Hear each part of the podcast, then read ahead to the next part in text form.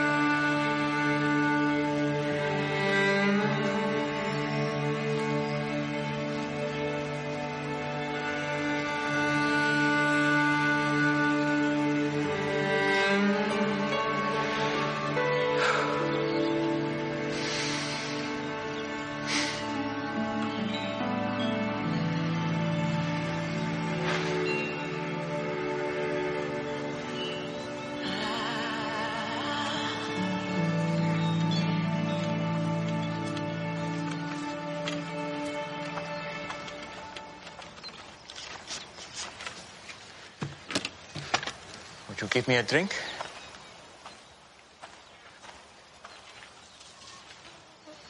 Did you hear me? That's bad, huh? What? You, a Jew, ask for a drink from me, a Samaritan, and a woman. I'm sorry. I should have said please. You know, it's not safe for you to be alone out here. Nor you. Why haven't you come with others? Why so late in the day?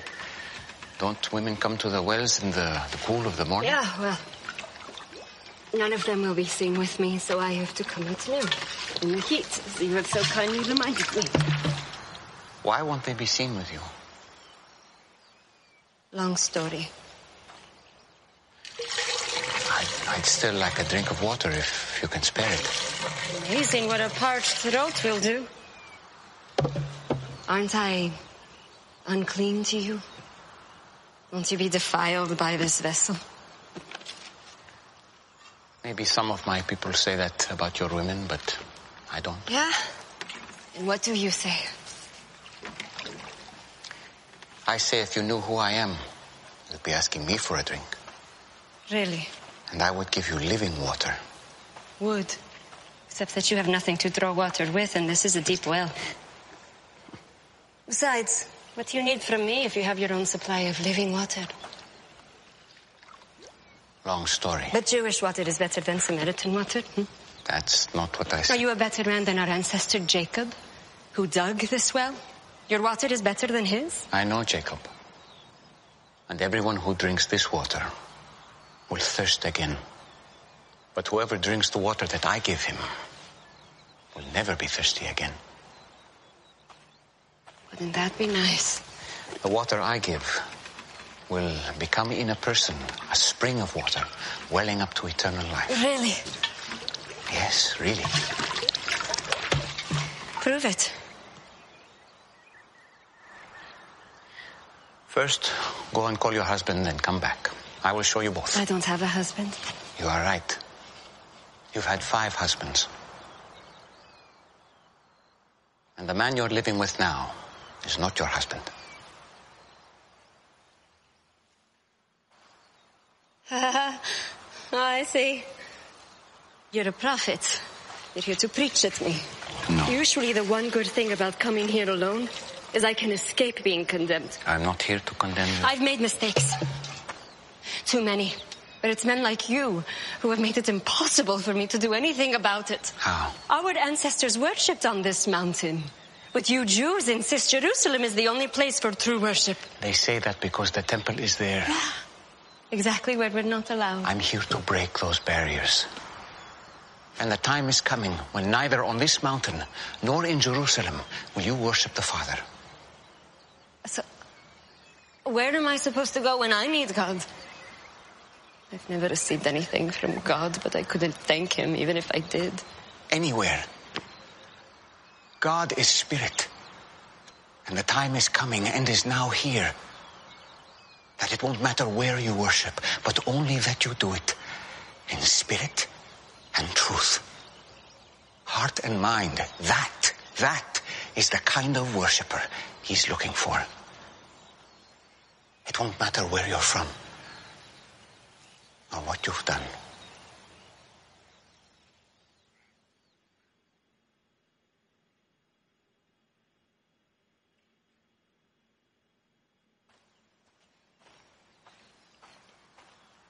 Do you believe what I'm telling you? Until the Messiah comes and explains everything and sorts this mess out, including me, I don't trust in anyone. You're wrong when you say that you've never received anything from God. This Messiah you speak of, I am he. The first one was named Ramin. You were a woman of purity who was excited to be married. But he wasn't a good man. He hurt you. And it made you question marriage and even the practice of your faith. Stop it. The second was Farzad. On your wedding night, his skin smelled like oranges. And to this day, every time you pass by the oranges in the market, you feel guilty for leaving him. Because he was the only truly godly man you've been with. But you felt unworthy. Why are you doing this? I have not revealed myself to the public as the Messiah. You are the first. It would be good if you believed me.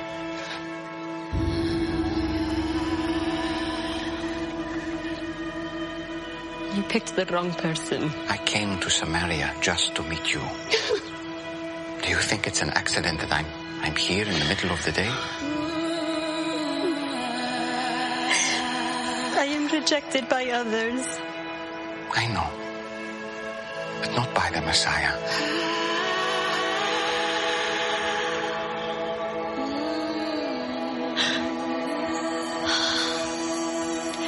And you know these things because you are the Christ.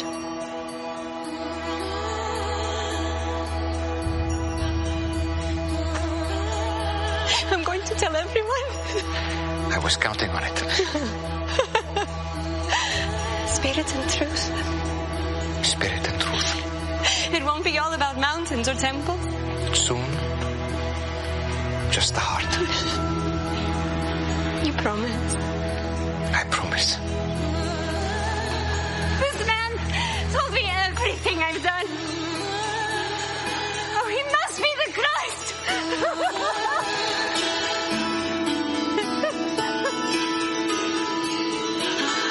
Hey, wait! You're wanted. You forgot your um.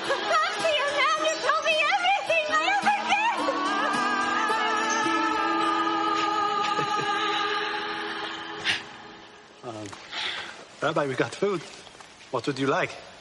Ah, I have food to eat that you do not know about. Who got you food? Wait a minute. You told her? Mm-hmm. And she can tell others? What food? My food is to do the will of him who sent me. And to accomplish his work. You, you told her who you are? Mm-hmm. So does that mean? It means we're going to stay here a couple of days. It's been a long time of sowing, but the fields are ripe for harvest. And so it's time. Let's go. Yes!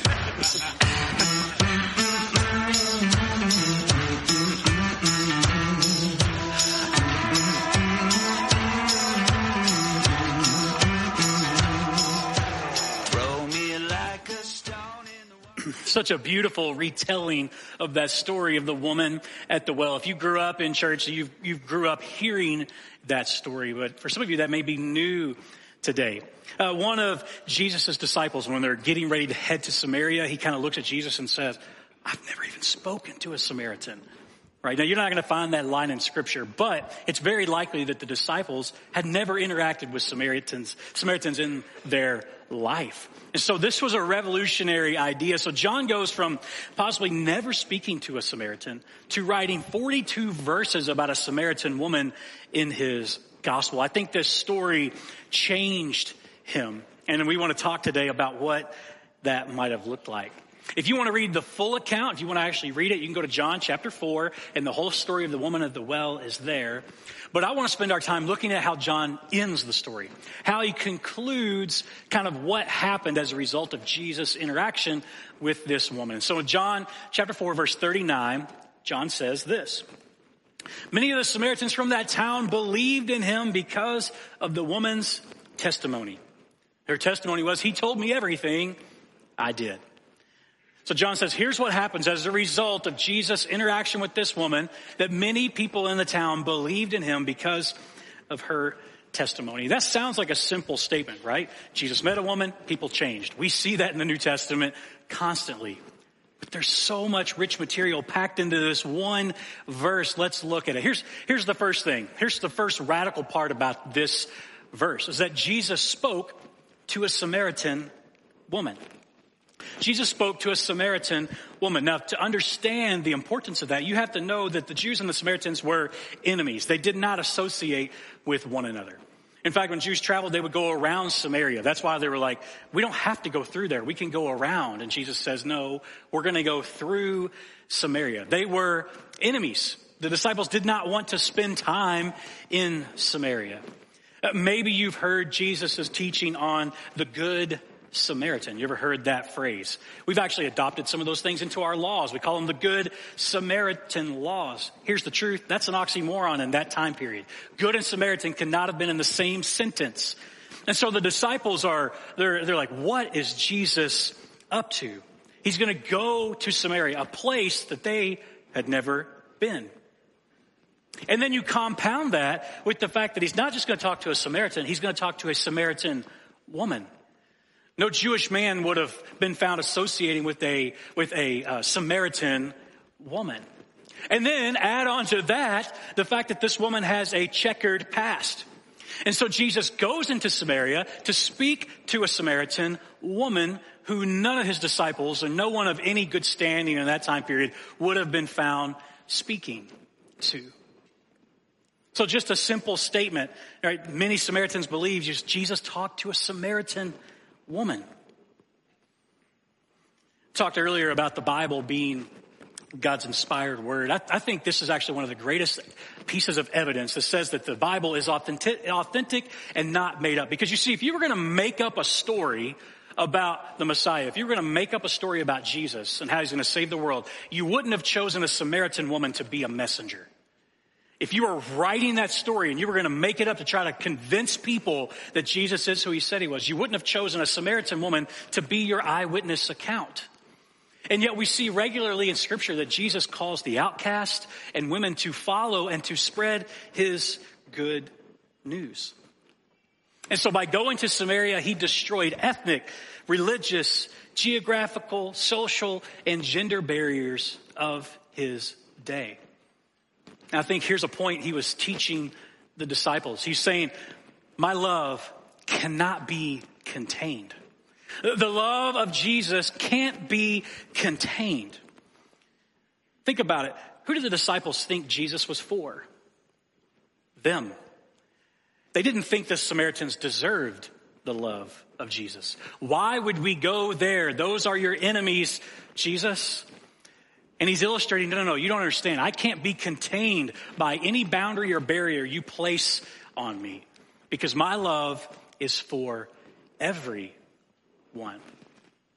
So he has to go into Samaria. He speaks to a Samaritan woman. I had the opportunity recently to sit under some teaching, uh, and this gentleman was kind of sharing with us the four U's of Jesus's love, kind of four words he used to describe Jesus's love. And you see, the love of Jesus is unconditional. When Jesus spoke to this Samaritan woman, what was he saying? He was saying, your life, your sin is not going to keep me from loving you. It's unconditional. It didn't matter that she was sinful. He still loved her. He still loves you. And he still loves me. It's unconditional, his love. You wrecked your marriage. He still loves you. You looked at pornography this morning. He still loves you. You had an abortion. He still loves you. You think that you're better than others. He still loves you even in your stubborn pride. You battle an addiction. He still loves you. You lost your job. He still loves you. You. Do you see the point? His love is unconditional. It's not just unconditional. His love is actually uncomfortable. You ever thought about Jesus' love being uncomfortable? Right? He loves us in the places that we don't think we can be loved. In our doubt, in our fear, in our shame. Jesus loves us even there. I think maybe that's why his disciples were so worried about him speaking to this woman, because it made them uncomfortable. She doesn't deserve his love, and yet he's going to love her anyway. It made her uncomfortable. Why was she a little bit, I don't know if you caught that, she seemed a little snarky, a little, a little, you know, arm's distance from Jesus. Up to that point, she learned to be weary of men. And so here's this random man she knows nothing about. And yet he says, no, no, no, I know who you are, and yet I still love you. Jesus' love can be uncomfortable. His love is unending. His love is unending. Now, he's at a well, and he says, can you give me a drink? And she's like, well, you, no, basically, or she just ignores him. And he's like, well, I would give you living water if you asked me. He's not talking about physical water. He's talking about spiritual things. He's saying, if you believe in me, something will well up inside of you that will result in eternal life. It is unending if you choose to surrender to me. And that invitation is open to us as well. How many of us still find ourselves being the woman at the well every day? We go out in search of significance. We go out in search of love or respect or fame or power, only to come up thirsty again. Because none of those things will satisfy. None of those things bring forth life within us. And Jesus says, no, my love will. Right? All the love she'd experienced in her life up to that point had come to an end. And Jesus says, my love is unending. I know what you've done, but I'm offering you life, eternal life. Have you ever experienced the joy of Jesus welling up inside of you? Have you ever experienced his love just welling up? Sometimes it comes out in the form of tears, where we just can't contain what he has done for us. Sometimes that joy wells up in the form of hands up and worshiping. Sometimes it, it wells up inside of us in silence and thankfulness for what he's done. That is the spring of living water within us that leads to eternal life. But by talking to this woman, Jesus demonstrates that his love is undeserving. The disciples didn't want to go to Samaria. Why? Because they truly didn't think those people deserved Jesus' love. They are our enemies. If anything, Jesus, you should destroy them. I wonder if we ever think there's people that are undeserving of Jesus' love. Can you think of someone or a group of people that you would say, they don't deserve the love of Jesus? And he would say, that's the point. The greatest love cannot be earned. It isn't deserved, it's given. And so at this moment, this woman is, he doesn't say these exact words, but this is what is happening. She is experiencing the love of God in spite of her circumstances. And the same can be true for us. We can experience the unconditional, uncomfortable, unending, and undeserving love of Jesus if we would just surrender to him. Let me ask you this question. Who is your Samaritan woman? I use air quotes. If you're, if you're listening to this, I'm using air quotes. Who is your Samaritan woman? Not a, not a literal pers- woman, metaphorically. Who is a person you cannot envision your sitting, yourself sitting down and having a conversation with? Who's maybe a group of people that you have avoided your whole life? Could I challenge you that maybe that's exactly the place you need to go? Jesus said he had to go through Samaria. Maybe we are called to reach people who are different than us. You know, there's Samaritan women all around us in this community. And I hope we become more comfortable interacting with the Samaritan women in our communities, in our neighborhoods, in our family, in this very church building.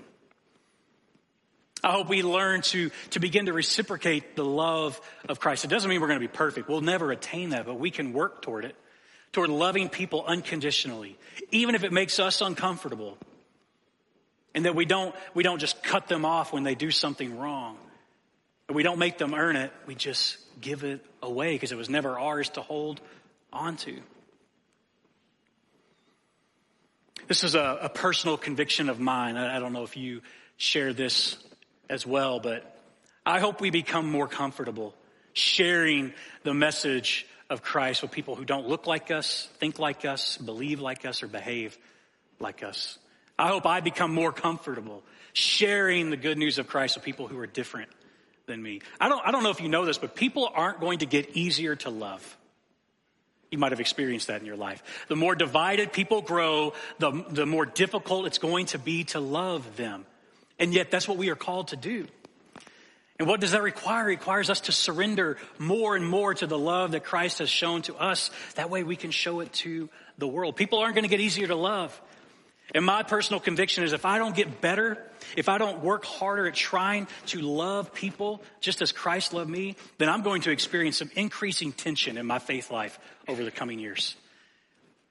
And what I've got to do is just surrender and realize and remember what Paul told me in Romans five eight, that while I was still a sinner, Christ died for me. That while we were still sinners, Christ died for us. It wasn't once we got our act together and figured things out. He loved this woman even while she was a sinner. And so I hope I get more comfortable sharing the love of Jesus with others in my life. And so Jesus spoke to a Samaritan woman. That is powerful. We could stop there. That, there's a lot of truth in that that we should take away. But that's not where it stops. You see, it says many Samaritans believed in him because of the woman's testimony. Here's another fascinating truth in that, that verse. People listened to this woman. People listened to this woman. Think about it. What would have compelled anyone in her community to listen to anything she had to say? It wasn't like she had a great reputation. It wasn't like people were lining up to hear her teach. But she runs back into her community and starts telling them all about Jesus, and they listen. That is powerful. You see, many Samaritans believed in him because of, Scripture says, her testimony. Many Samaritans believed in him because of her testimony. And what was her testimony? Come and see a man that has that told me everything I ever did. Why was that important to her? Because she knew what she had done and how that had caused disgrace in her life. And she's saying, he knows everything I did, and yet he talked to me. He loves me, even despite the things that I did. She didn't run into town screaming, let me tell you everything I know. Jesus revealed a lot to her in that moment. He, he told her he knew Jacob, where she could find living water, that he was the Messiah. He, he gave her a lot of truth. She didn't run into town saying, let me tell you everything I know that you don't know. Do you think they would have listened? If she ran into town saying, hey, let me tell you something I've learned, they would have said, what could this woman know that we don't already know? You see, it was her testimony that, that compelled people to believe that the Messiah may be there. I think growing in knowledge is fantastic. I'm a teacher by trade. Right now we're listening and we're learning. But let me ask you, what good is more knowledge if you don't act on it? What good is more knowledge if we don't act on the knowledge we have? She ran into town telling them what she had experienced. She didn't know everything. And if she had tried to say that, I think they would have rejected her. She chose to share her testimony in that moment, not her knowledge. And so we, as believers, should be growing in knowledge. But if we're not acting on what we do know, what good is the additional knowledge? It just inflates us. It puffs us up. Let me ask you, what's more compelling to a lost world? How much we know or how much Jesus has changed us? What's more compelling to a lost world? A group of people who claim to have more knowledge than other people, or a group of people who say, you know what? I was once this way and now I'm different. And Jesus is the result of that. He's the cause of that. What's more compelling? I think the world will find it much more compelling if we just share how Jesus has authentically changed us than running around telling everything that we think we know that they should know. Yes, we should grow in knowledge, but we better act on it. And so my encouragement maybe to you this morning is if there's something you need to do with the knowledge you have, go do that. Maybe put down the latest book you're reading or turn off the latest podcast and go do what you know you ought to do. Is there someone you need to forgive? Go work on that. Is there someone you need to ask forgiveness from? Go and work on that. Is there somewhere or someone you need to serve? Go and do that. You see, act on what you know. That's what this woman did. She went and shared what she knew. And as a result, people believed in Jesus. And that is powerful.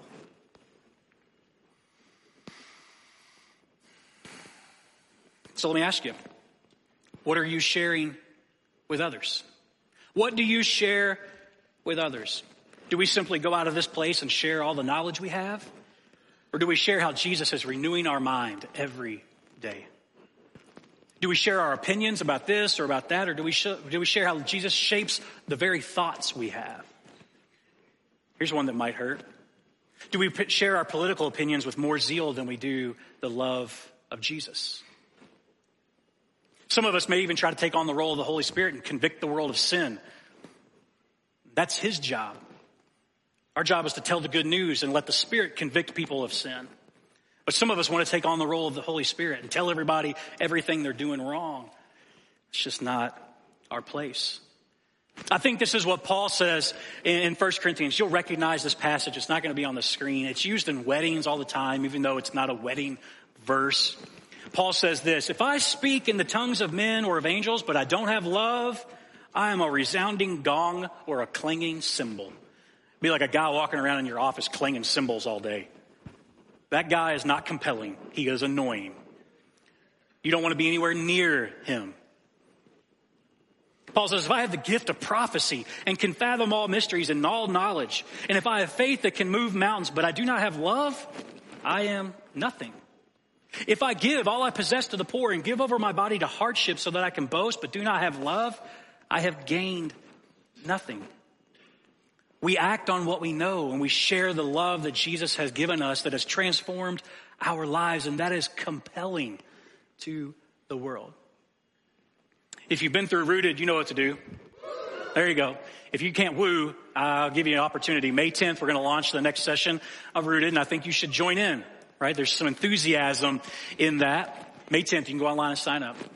But we just completed our most recent session of Rooted, and we had fifty people that, that experienced this together.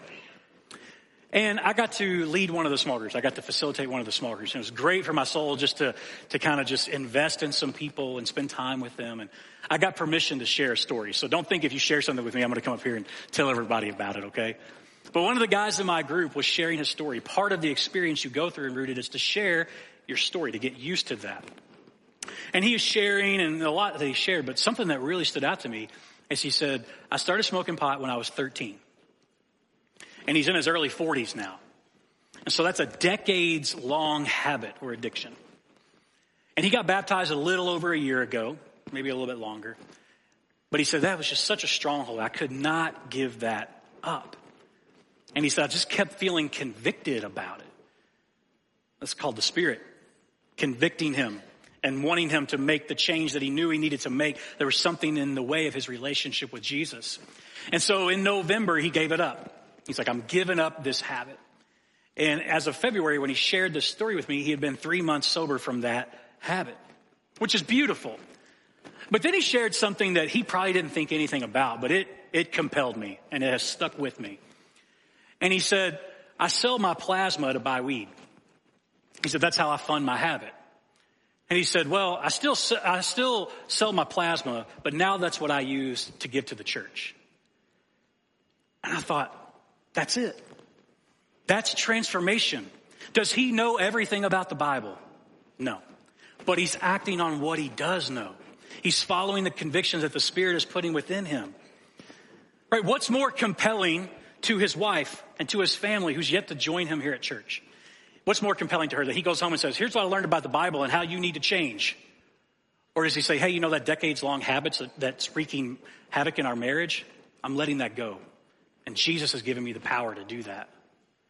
What's more compelling to his coworkers that he goes to them and says, hey, I can debate you on the book of Revelation. Like that's going to change their life. Versus, hey, you guys know I've had this habit. It's gone. And it's not because of my own power. It's because of Jesus sent me. You see, that's compelling. Acting on what we know is compelling to a lost world. When this woman ran into town and said, come see a man that told me everything I ever did and he still loves me. They were compelled by that. I think if she had ran in and saying, let me tell you everything I know, they would have rejected her. I encourage you to share with others how Jesus is changing your life. Share the authentic transformation you are experiencing as a result of spending time with Jesus. And some of us have traveled with Jesus for longer than others, and you may be sitting, I, I don't have anything to share. I've lived a pretty good life. I'm not changing anymore. I was once this way, now I'm this way, I'm done. I think maybe there's more to the story. If you're listening, you're like, I don't have anything to share with someone else. Find somebody to talk to, and they may be able to draw something out of you that you can offer to the world. So Jesus spoke to a Samaritan woman. People listened to her, and then here's the important part of the whole verse. People believed in Jesus. The story isn't really about her as much as it is about Jesus and him sharing the good news that he is the Savior of the world. And he's entrusting her with that message to share with other people. All right, John says, many Samaritans believed in him because of the woman's testimony. And then in verse forty-two, here's how he concludes the whole story. He says, they said to the woman, we no longer believe just because of what you said. Now we have heard for ourselves, and we know that this man really is the Savior of the world. Right, Jesus spoke to a Samaritan woman, and people listened to her, and as a result, people believed in Jesus. I think this was such a compelling sp- story that John could not avoid writing it down and asking this woman, tell me what happened, asking Jesus, tell me what happened. You know, some of us were once the woman at the well, right? Some of us were once people who sought after other things in this world, and Jesus met us there, transformed our lives. He came from heaven to earth and lived a perfect life that we couldn't live, died a death that we deserved, rose from the grave to promise us eternal life if we would surrender to him. And so maybe you're listening today and you're like, hey, I'm I'm actually still the woman at the well. Is it possible you could actually follow Jesus and still be in that same spot? It's possible. Maybe you've not dealt with some of the things in your life that you need to deal with. I encourage you to do that. Maybe you've never surrendered to Jesus. Maybe today's your day to do that. You can't ex- you can't experience all this without first surrendering to Jesus. So I offer that invitation to you today that maybe you need to come to a place where you realize you're going to continue searching and you're going to continue being thirsty until you surrender to Jesus. But I want to leave you with this thought this morning. Let's contextualize this a little bit. Let's let's put ourselves into this story a little bit. It says, many Samaritans believed in him because of the woman's testimony, and her testimony was, come see a man who told me everything I ever did. Let's fill in some blanks. Let's put ourselves in that woman's shoes. How many people in your family might believe in him if you would just share your testimony? If you would just share how Jesus has changed you. Not all the knowledge you have. There's a place for that. But how Jesus is authentically transforming you. How many people in your family might come to believe in him? How, how many people in your neighborhood might come to believe in Jesus if you would share with your neighbors how Jesus has changed you? How many people at your work might come to believe in Jesus if you would just share how he has transformed your life? How many people in this community, those thousand people that attended SpringFest, there's thousands and thousands of more of them. How many of them might believe in Jesus if we were people who were just willing to share, like the woman at the well did, how Christ has transformed us? How amazing would that be? I hope we aspire to be like the woman at the well. I don't think any one of Jesus' disciples would have ever thought, I hope I can be like that woman in that moment. But I hope we become like her, someone who is willing to run out and to share, come and see and experience what I've experienced in Jesus. So I'm going to ask you to stand with me, church. Stand with me. We're going to sing a song and we're going to declare that we are the redeemed, and that he is our defender. And if you need to surrender to Christ, we have people at our Next Steps area that can help you. Maybe you just need to sing and declare that you are willing to share with the whole world that he is the way, the truth, and the life.